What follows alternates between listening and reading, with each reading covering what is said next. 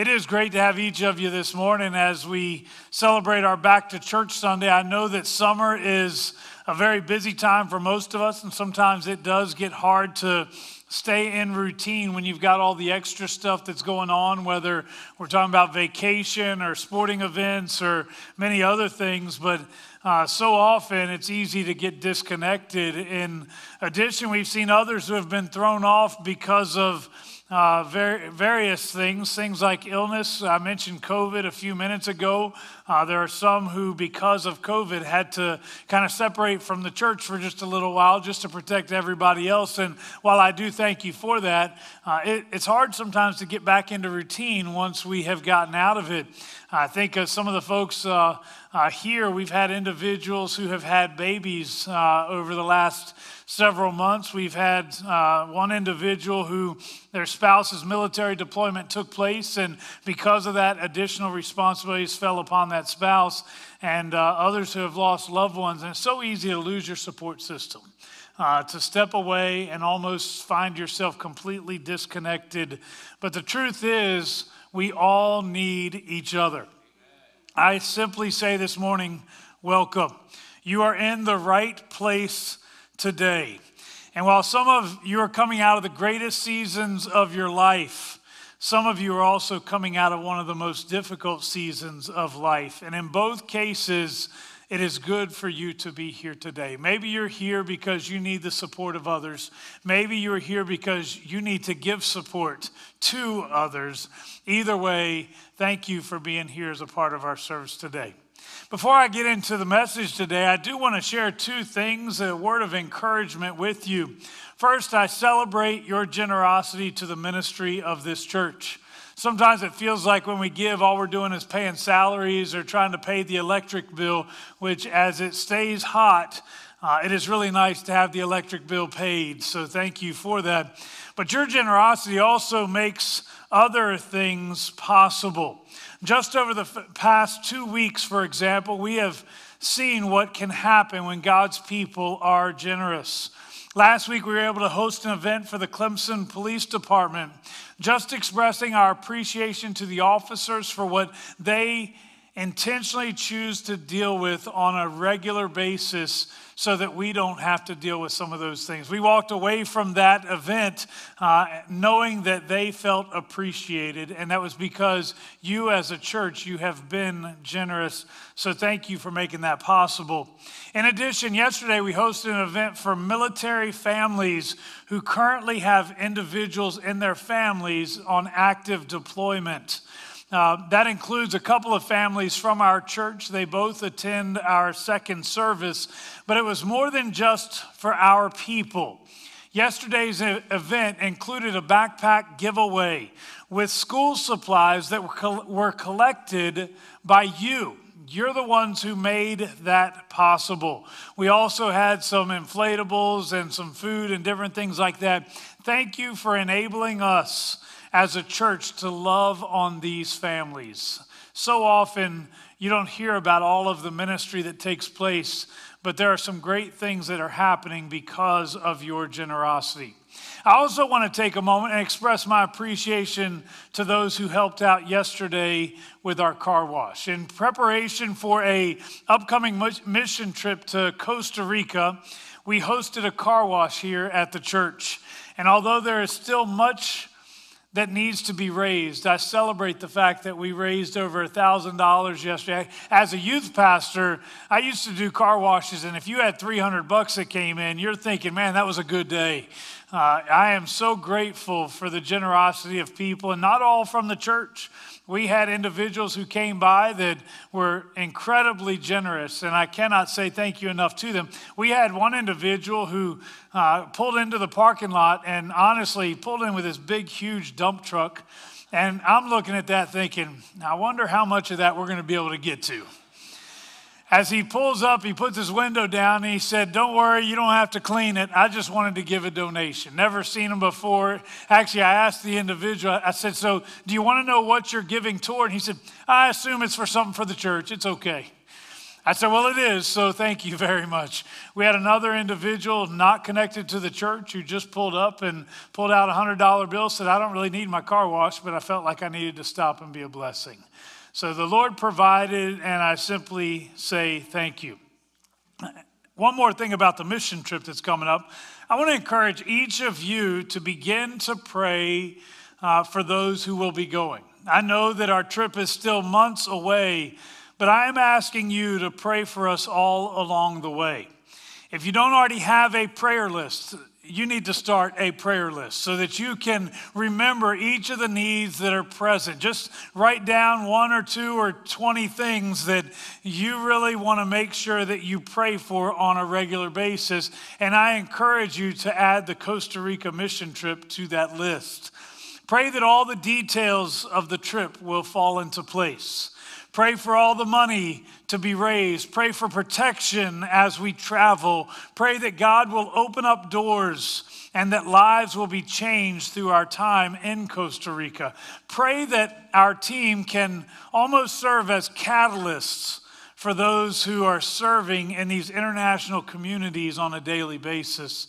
And pray that even out of our group of about a dozen people, that Perhaps God might call others to serve in a full time ministry capacity, not just for a week at a time.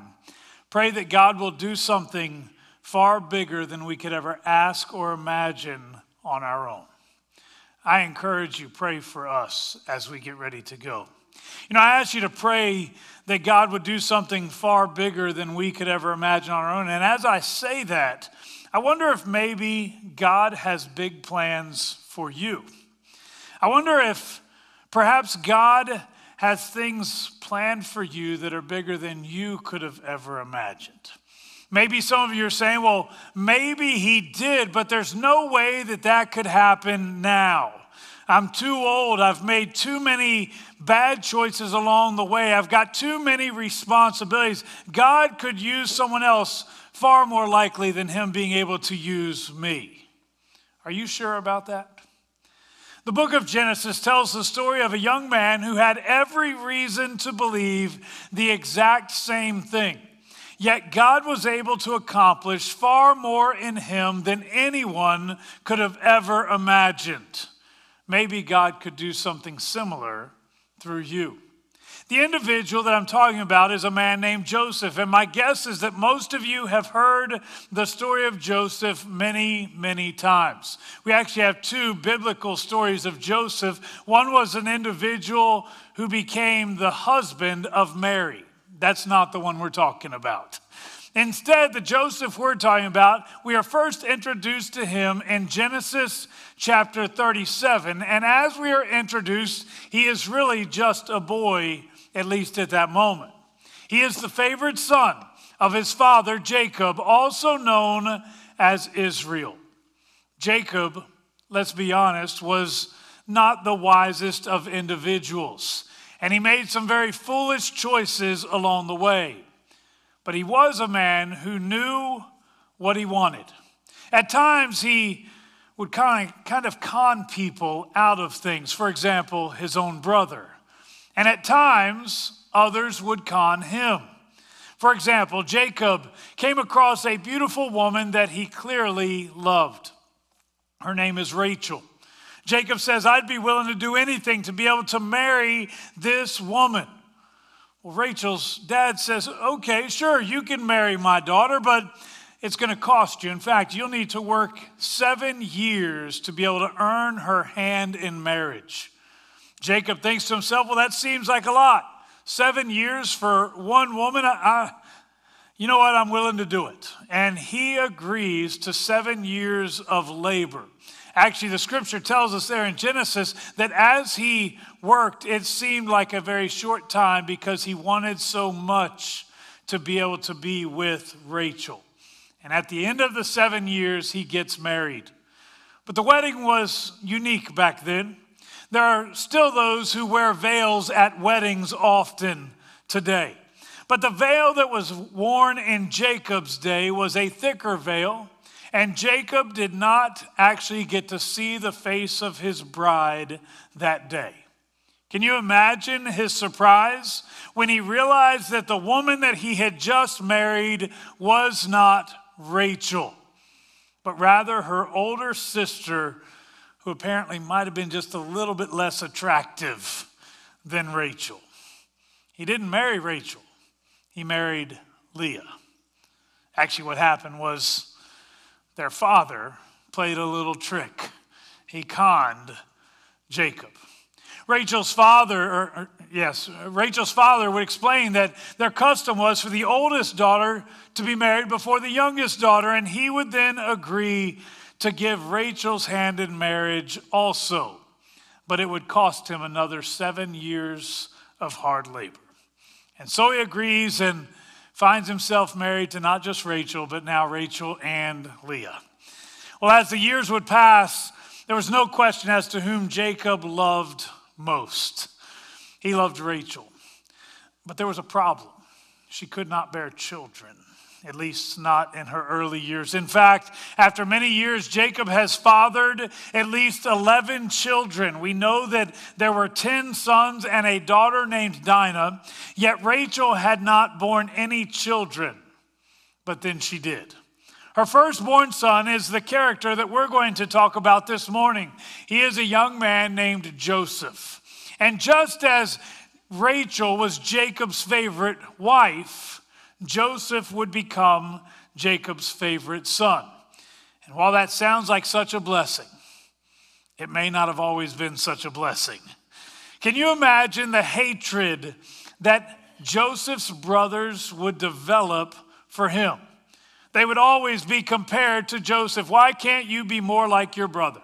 They would always be fighting for second place when it came to their father. I can maybe be his second favorite son, but not his favorite son. To make matters worse, Joseph appears to not only be favored by his father, but he appears to be some type of a dreamer one who foolishly shared his dreams, by the way, with his family. In fact, just to get a glimpse of what I'm talking about, listen to Genesis 37, verse 5 to 8. It says, Joseph had a dream, and when he told it to his brothers, they hated him all the more. That means they hated him already. Now it got worse. He said to them, Listen to this dream I had. We were binding sheaves of grain out in the field when suddenly my sheaf rose and stood upright while your sheaves gathered around mine and bowed down to it. His brother said to him, Do you intend to reign over us? Will you actually rule us? And they hated him all the more because of his dream and what he had said. In the verses that would follow, by the way, he shares about another dream with 11 stars and the sun and the moon all bowing down before him suggesting that everyone, including mom and dad, would also one day bow before Joseph. Can you imagine how this must have endeared him to his brothers? Actually, I'm being sarcastic. They hated him for this. One day, as all of these angry brothers, which by the way, they were not good guys. They had already committed murder. They had already done some really bad things along the way. These were not good guys. One day, dad says, Joseph, I want you to go out to the fields where your brothers are working and check on them. Well, they see Joseph the dreamer coming toward them, and they've had it with this favorite son who has dreams of ruling over them. So listen to Genesis 37, verse 18 to 20. They saw him in the distance, and before he reached them, they plotted to kill him. That is very appropriate from these guys. Here comes that dreamer, they said to each other. Come now, let's kill him and throw him into one of these cisterns and say that a ferocious animal has devoured him. Then we'll see what comes of his dreams. Now, I will tell you that they do decide not to kill Joseph. This would no doubt, in spite of them not killing Joseph, this would no doubt become the most traumatic event of his life, at least at that point. They would take him, this guy who has been favored, who has probably had things somewhat easy within the family, they would take him, they would strip him of his coat, and they would throw him into a pit. And who knows how long they would leave him in there crying out to his brothers to rescue him and maybe even wondering if he would survive the attacks of his brothers. Who knows how long they would wait before a better opportunity actually presented itself. Instead of killing him, these brothers would end up selling him as a slave who would be taken down to Egypt and likely mistreated dying an early death. And even in what his brothers say, we see the dreams fading fast. Then we'll see what comes of his dreams. I wonder if any of us have ever been in the pit, the cistern, like Joseph.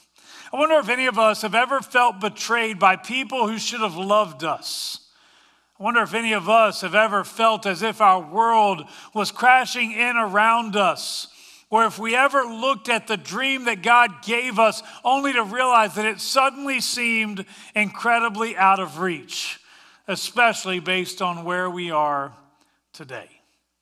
I remember hearing many years ago that it's not the hardship that defines you, but rather the way you respond to hardship that simply reveals who you already are. I certainly get that, but there's another side to this as well. When you go through hardship, if you will not give up, a phrase that Jerry mentioned even in his announcements this morning. When you go through hardship, if you will not give up, if you will not allow it to defeat you, your hardship can become a great tool to prepare you for even greater things in the future. The statement that I put in my outline is the past doesn't define you. I know that y'all don't have it because, man, I had my notes together on Tuesday and forgot to send it to my mom. So that's why y'all don't have it. But the, the statement I have in my outline is the past doesn't define you, it prepares you. To illustrate that, I want you to consider Joseph for just a moment.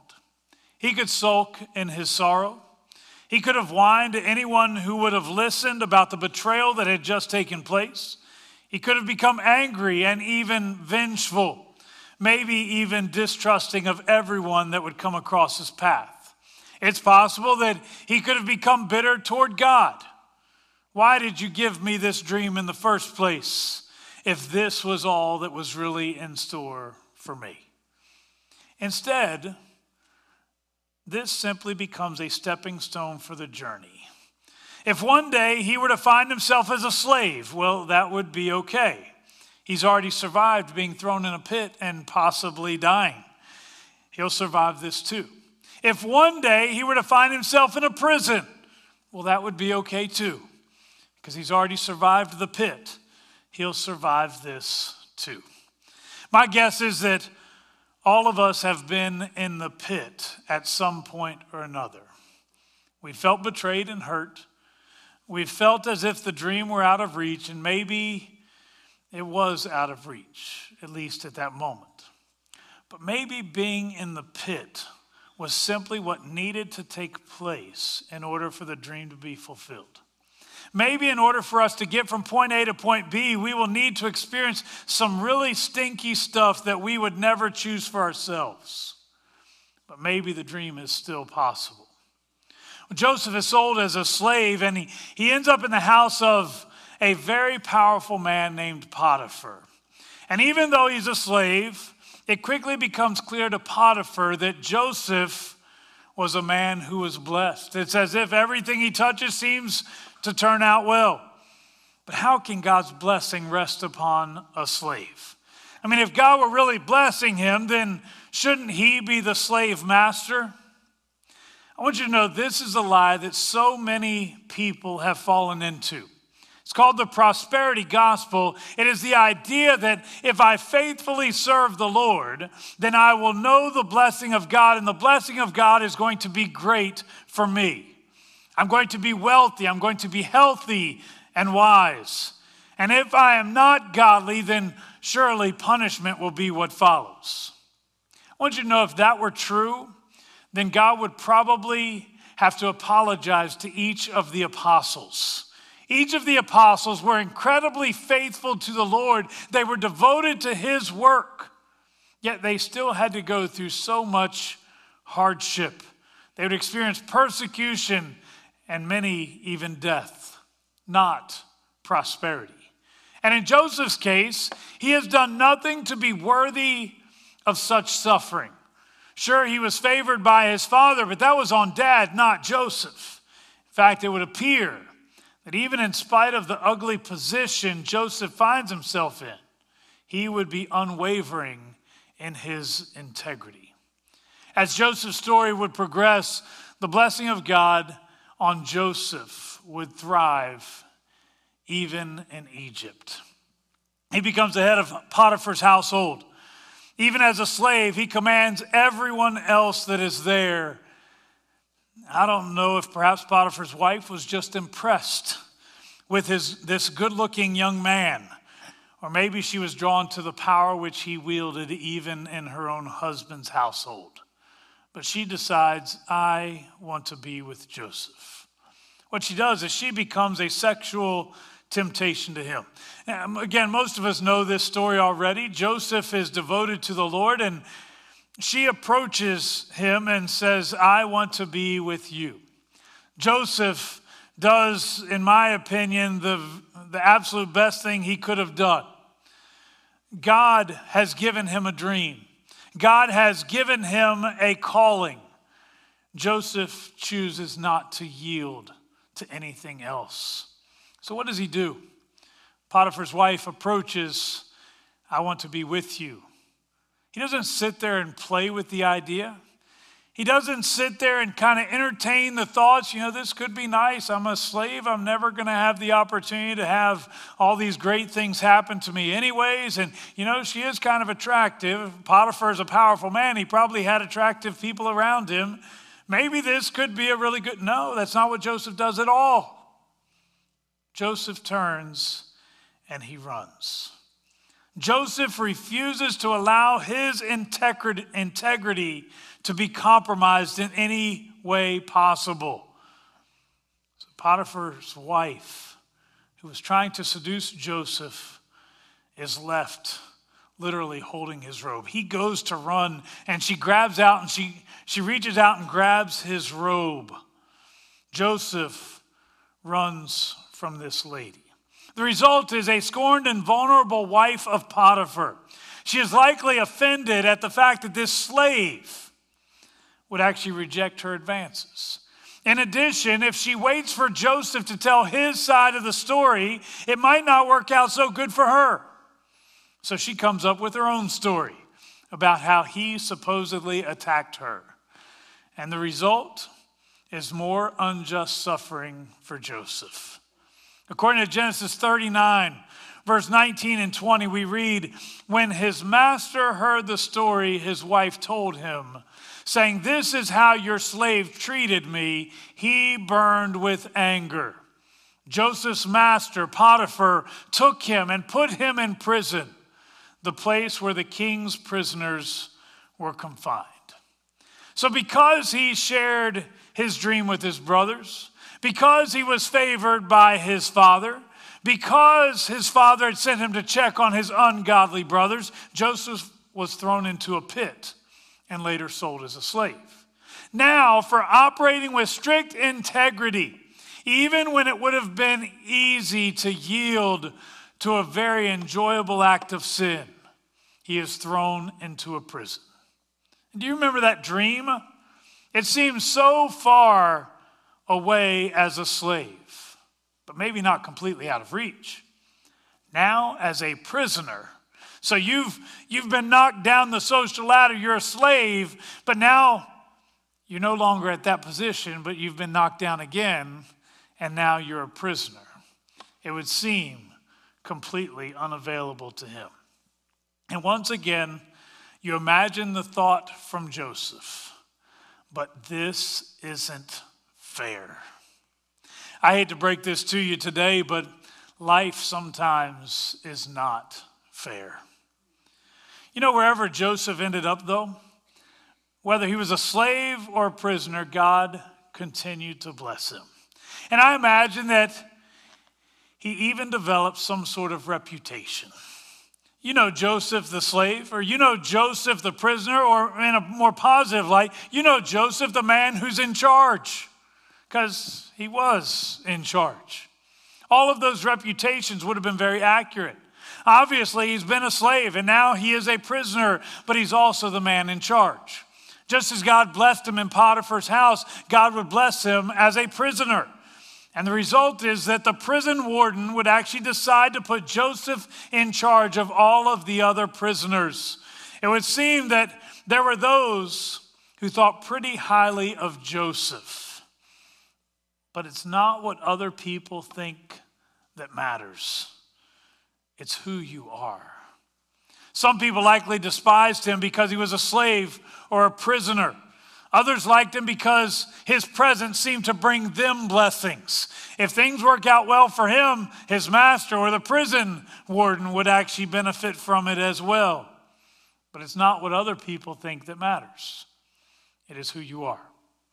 Joseph was a man of integrity, regardless of where he was and who he was around. What about you? Are you a man or a woman of integrity? Sure, you can be here while you're at church. You can be that person of integrity here at church. Or maybe when you're with your spouse or your children.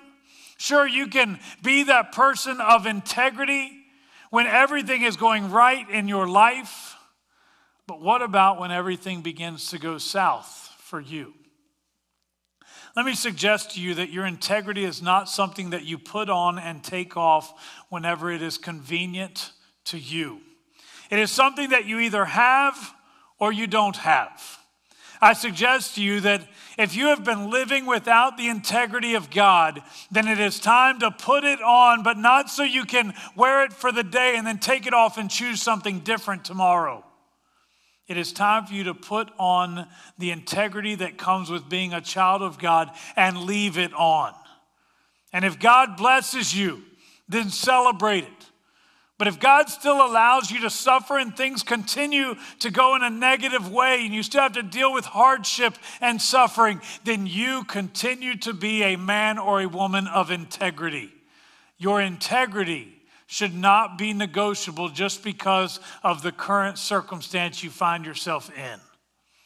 In Joseph's case, he would not be forever abandoned to a pit. He would not be forever abandoned to be a slave, nor would he be forever abandoned to be in a prison. I'm not going to cover all the details of this redemptive story here, although it involves much of the remainder of the book of Genesis. Go back and read it if you want. We started in Genesis 37 today, and it basically, the rest of Genesis from that point forward is the story of Joseph.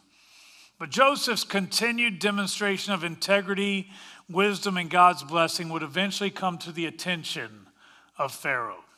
And this Pharaoh would recognize that having someone like Joseph on his team was a pretty good idea. So he would appoint Joseph to a position of great importance. In fact, he would actually become the second most powerful figure in all of Egypt, only answering to Pharaoh himself. And listen to the words of Pharaoh as recorded in Genesis 41 39 to 40. Pharaoh said to Joseph, Since God has made all this known to you, there is no one so discerning and wise as you. You shall be in charge of my palace and all my people are to submit to your orders. Only with respect to the throne will I be greater than you. I want you to know that it is likely that Pharaoh knew what Joseph had been through already. He probably knew of what happened with Potiphar's wife. I told you that Potiphar was a man of great importance in, in Egypt. It is likely that Pharaoh was very familiar with who Joseph was he probably knew about Joseph's time as a prisoner. By the time he makes this statement, Joseph has already had an interaction with Pharaoh, and Joseph has been able to interpret a dream that no one else could interpret. In essence, Pharaoh knows all of these things, but in the story of Joseph, he has moved from the pit to the prison to the palace. Suddenly, those dreams that seemed so impossible for so long in his life, the things that once he was thrown into that pit, man, there's no way I'll ever be the person that I believed God had told me I would be. Then he became a slave. I'll never be the person God told me I would be. And then he becomes a prisoner. I'll forget about that dream. It's gone. Those dreams suddenly become reality. A great famine would devastate the region, and everyone, including Joseph's brothers, would struggle for food. But they hear a rumor that there is food in Egypt.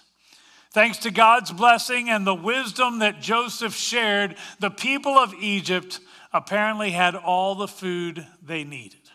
So Joseph's brothers come to Egypt looking for food. And they're the same people that they were the last time Joseph saw them. Not much appears to have changed, but Joseph has. Oh, there are some things that they've not changed at all. He is still that man of integrity. He is still that man who is devoted to the Lord regardless of what happens to him. He is the same person that he was before.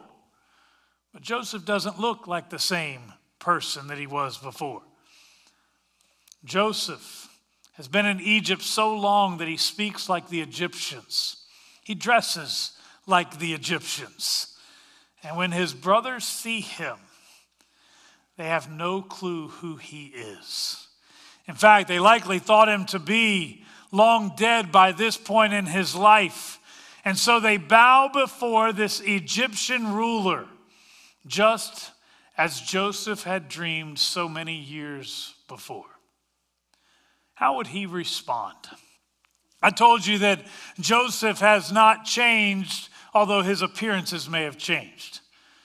How would he respond? I mean, these are the same brothers who had betrayed him.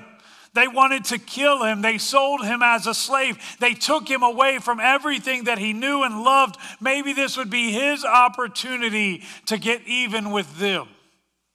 But no. Again, not going to share the whole story, but you can go back and read it on your own. What I will tell you is this just as Joseph was a man of integrity when everything was falling apart, he was still a man of integrity when everything was going great in his life, also. When he got out of prison, there's no suggestion that he took out his vengeance on Potiphar or Potiphar's wife. I mean, think about it. They unfairly imprisoned him, they deserved to be punished but he didn't.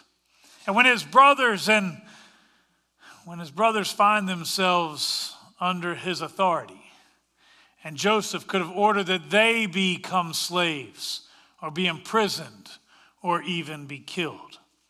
Joseph makes a statement that is so important, displaying incredible wisdom, integrity, and grace. It's actually found later in the story Genesis chapter 50, verse 20. It's one of my favorite verses of Scripture. You intended to harm me, but God intended it for good, to accomplish what is now being done, the saving of many lives. Yes, what you did, your heart was evil, and what you did was wrong, and you deserve to be punished. But while you worked and selfishness and ugliness. God was using that to accomplish something great. If I were not here in Egypt, there's no way that I could have been in a position to rescue the people of Egypt. And guess what? I wouldn't have been here to rescue you. What you intended to cause harm, God intended to do good. Talk about a great redemption story. The once favored son has moved from blessing into suffering and back into an even greater blessing than he had before, all while maintaining his integrity, an integrity that flows from the presence of God. But I want to move back to the dream for just a moment. I suggest to you that opposition may derail your plans at times, but it cannot kill your God given dreams. Listen to me. This was not just, it wasn't just Joseph's plans. Like he's growing up and he's thinking to himself, you know, one day I'm going to be great. I'm not just going to be a farmer. I'm not just going to be like my brothers. They're losers. I want to be great. This was more than just Joseph's plan. This was God's dream that he had given to Joseph. And there is a difference. Many of us have plans, things that we've worked out in our minds that this is what I want to do. This is what I want to become. And I'm going to be great at it. But do you know that your plans are not the same as God's dreams? If it's just your plan, it becomes very fragile because honestly, you don't have the backing of the Lord behind it.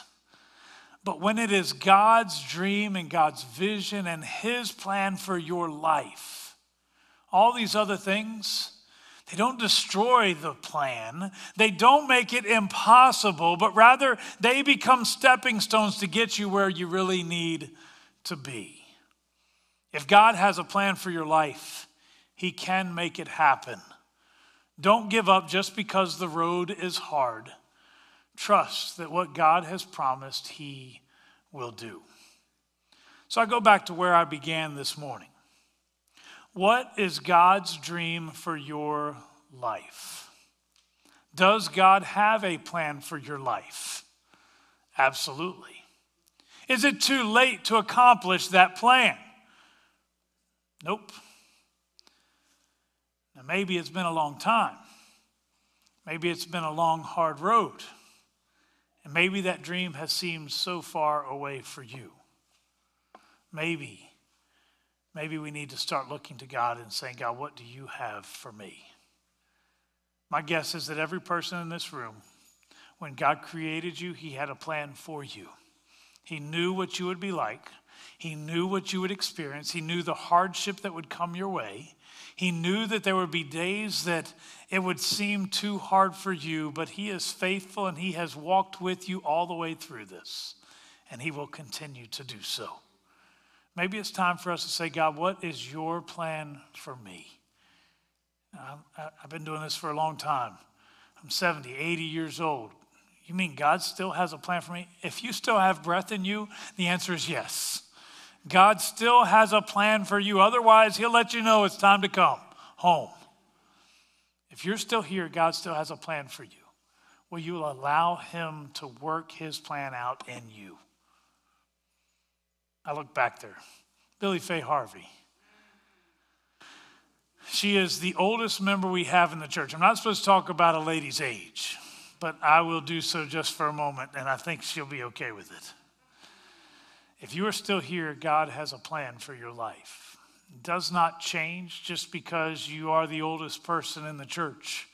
It does not change because of the fact that you've made other decisions along the way. God has a plan for you, otherwise, you wouldn't still be here. If that's true for her, that is very much true for every other person in this room. Does God have a plan for you? Absolutely.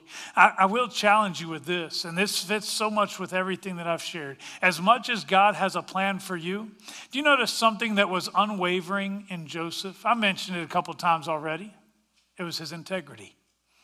He was a man that you could count on who he was. He was going to speak the truth, he was going to represent his God in everything that he said and did. Do you have that kind of integrity? Are you the type of individual that when people see you, they know you as a man or a woman of God because they have seen it lived out in you over and over again? If you do not yet have that integrity, it is time to put on the integrity that comes from being a child of God and leave it on.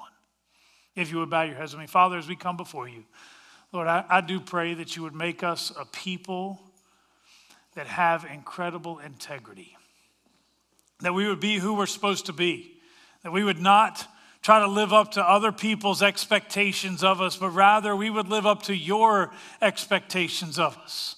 Lord, help us not to become self righteous, but help us to be people who genuinely seek you with all that we have, not okay with being like everyone else, but allowing us to be the people you called us to be, allowing your righteousness to be in us and flow through us.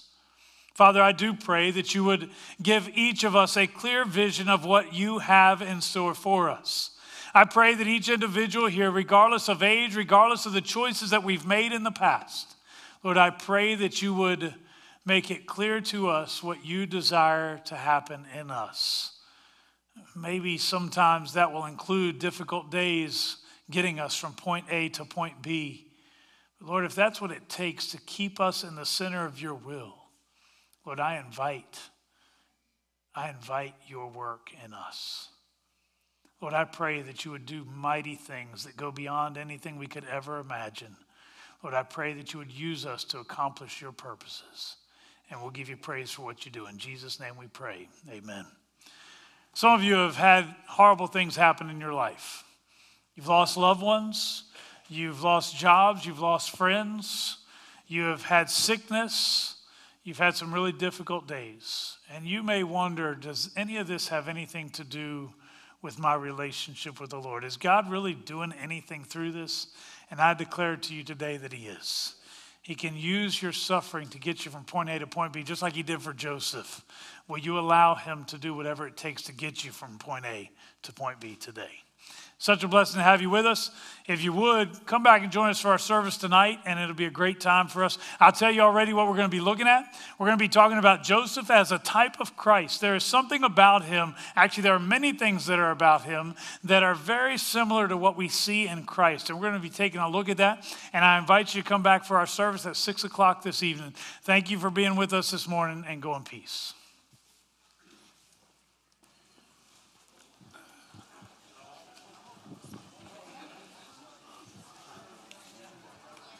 Emily, happy. Oh.